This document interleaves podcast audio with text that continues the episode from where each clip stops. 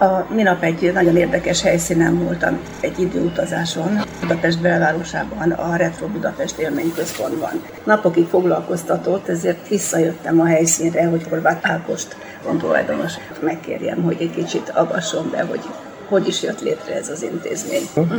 Mi volt az az ötlet, ami vezérelte? Egy németországi túrám során találkoztam Berlinben egy múzeummal, aminek nagyon megfogadta a tematikája, és úgy gondoltam, hogy ezt e, e, itt Magyarországon is, mivel a történelmünk e, hasonlóságot mutat, meg lehet valósítani. Ebből, ebből alakult ki ez a múzeum, amit itt látnak az Október 6 utcában egy hat és fél éves kivitelezés követően. És mi volt a célja, hogy csak retro dolgokat, vagy pedig konkrét időszakot akart átfogni? Egy konkrét időszakot akartunk bemutatni, ez a rendszerváltás előtti három évtizednek az időszaka. Természetesen, mivel aztán találtunk olyan tárgyakat is, amik figyelemre méltóak a 60-as évekből, illetve adott esetben a rendszerváltás utáni időszakból, így, így azért ezekbe a korokba is belecsúsztunk, de a fő tematika az a rendszerváltás előtti 20-30 évnek az időszaka. Próbáljuk meg, hogy vezessük végig a hallgatót azon az úton, ahol megyünk. Uh-huh. Tehát én, most, ahol beszélgettünk, azért a háttér nem egészen tiszta. Egy büfé, vagy így tudom, van, így van, így van. Ez a, ez a múzeumnak a bistrója, ide, ide bárki betérhet az utcáról. A múzeum maga háromszintes, és igyekeztünk ilyen tematikus blokkokat kialakítani, és végigvezetni a, a látogatót a, ahogy mondtam, a rendszerváltás előtti évtizedeken. A földszinten a gyerekkorral, az úttörő és kisdobos élettel foglalkozó részünk található, illetve egy malévos kis blokkunk is van, ami ide beékelődött. Tehát ez ilyen nagy vonalakban, de talán, bocsánat, de induljunk el onnan, hogy magából a bűfébe, ha belép az ember, akkor egy koróra fogadja egyik oldalon, másik oldalon pedig egy korabeli zenegét. Ez működés? Igen, a zenegém működik, 10 forintos, régi 10 forintossal.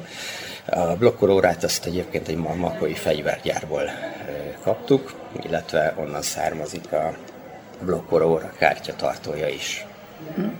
És akkor, ha az ember belép, illetve elindul ezen a élményutazáson, akkor végigvezetik az embert, gyakorlatilag panelházak között megyünk, ilyen két méteres?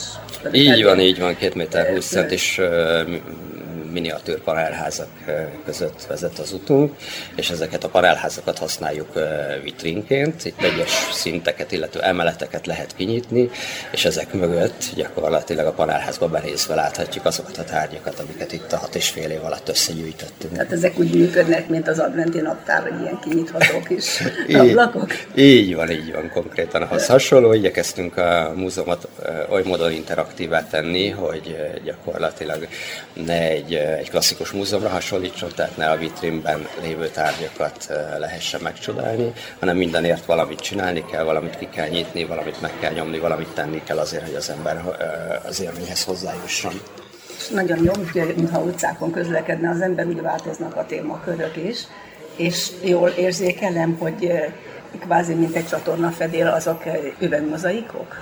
Hát igen, a padlóba építve kerek üvegmozaik tálcák vannak, amik általában a témához illeszkednek. A fő témákat, hogyha mondaná? Jó, tehát a felső szintre felérve, ahol egyébként a lépcsőfordulóban egy egy hatalmas nagy, közel 8 méter magas üvegmozaikot láthatnak szintén. Klasszikusan a piros nyakkendős. Ez több, több korabeli plakátnak a hatásából van összerakva, és az alapján, az alapján csinálták ezt a mozaikot. Ha jól emlékszem, közel hat és fél hónap munkájával.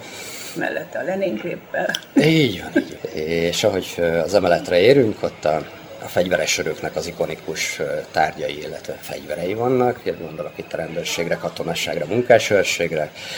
Majd ezt követően a műszaki cikkek, háztartási cikkek és számítástechnikai cikkek, illetve a sporttal kapcsolatos fiákkal találkozhatnak. És a túljutottak ezen a így elmondva gyorsnak tűnő részen, ami, hogyha az ember mindent meg szeretne nézni, legalább egy 40 percbe telik, akkor eljutnak a korabeli tévéhíradónak a stúdiójába, ahol mindenki kipróbálhatja magát bemondóként, és korabeli híreket olvashat a sugógépünk segítségével. Vagy ráülhet egy oldalkocsis motorkerékpár. Ez így van, ezt ki is hagytam. így van, így van. És akkor egyszer csak megérkezünk egy régi 60-as, 70-es évekbeli lakásba. Berendeztünk egy panállakás belsőt, ahol legutóbb Vágási Feri, azaz nem csak Kára is a vendégünk volt. Megerősítette, hogy, hogy jól sikerült a rekonstrukció. Hát, tényleg hasonlít a korabeli szomszédok díszlethez az, amit látnak. Itt is a, a konyhában a korabeli élelmiszereket láthatnak a szekrényekben, ezek mind eredetiek, minden eredeti csomagolások természetesen az élelmiszerek már nincsenek benne, illetve maga a lakás is korabeli tárgyakkal van berendezve. Van egy játék? Játékörre gondol? Nem, igen. ahol föl lehet öltözni. Igen, van egy ruhásszekrény, amivel szemben egy hatalmas tükör van, ami természetesen egy monitor, ehhez készítettünk egy programot, úgyhogy ha a látogató egy adott ruhát a, az öltözőszekrényben megfog, akkor azt virtuálisan rá is adja. Tehát magyarul felöltözteti korabeli ruhába ez a program. Onnan egy ugyancsak mozaikkal díszített lifttel lehet lejutni egy alsó szintre. A lifttel leérünk a mínusz egyes szintre, ahol a szovjet-magyar utazásnak állítunk emléket, az ehhez kapcsolódó relikviákat láthatnak egészen egyedi vitrinekbe zárva. Ezt a részt Farkas Bertalan is véleményezte néhány hete, Egyetlen egy kifogása volt, amit mi is jogosnak ítéltünk meg, hogy a baba, amin az ő ruhája van, annak nincs bajsza. Úgyhogy most már intézkedtünk, és néhány héten belül lesz, lesz bajsza is, úgyhogy reméljük, hogy így már minden tökéletessé válik. És akkor egyszer csak onnan kilépve megérkezünk egy pártirodába? Hát így van, egy pártirodába érünk, ahol egy hatalmas nagy interaktív asztalon különféle korabeli tartalmak között böngészhet a látogató. Így például városi legendákat olvashat, például Izaura felszabadításáról, vagy Nagy Feró csirke darálásáról, de Góliátról, a bálnáról is, de többet nem is lőni. Ne lője le. Jó.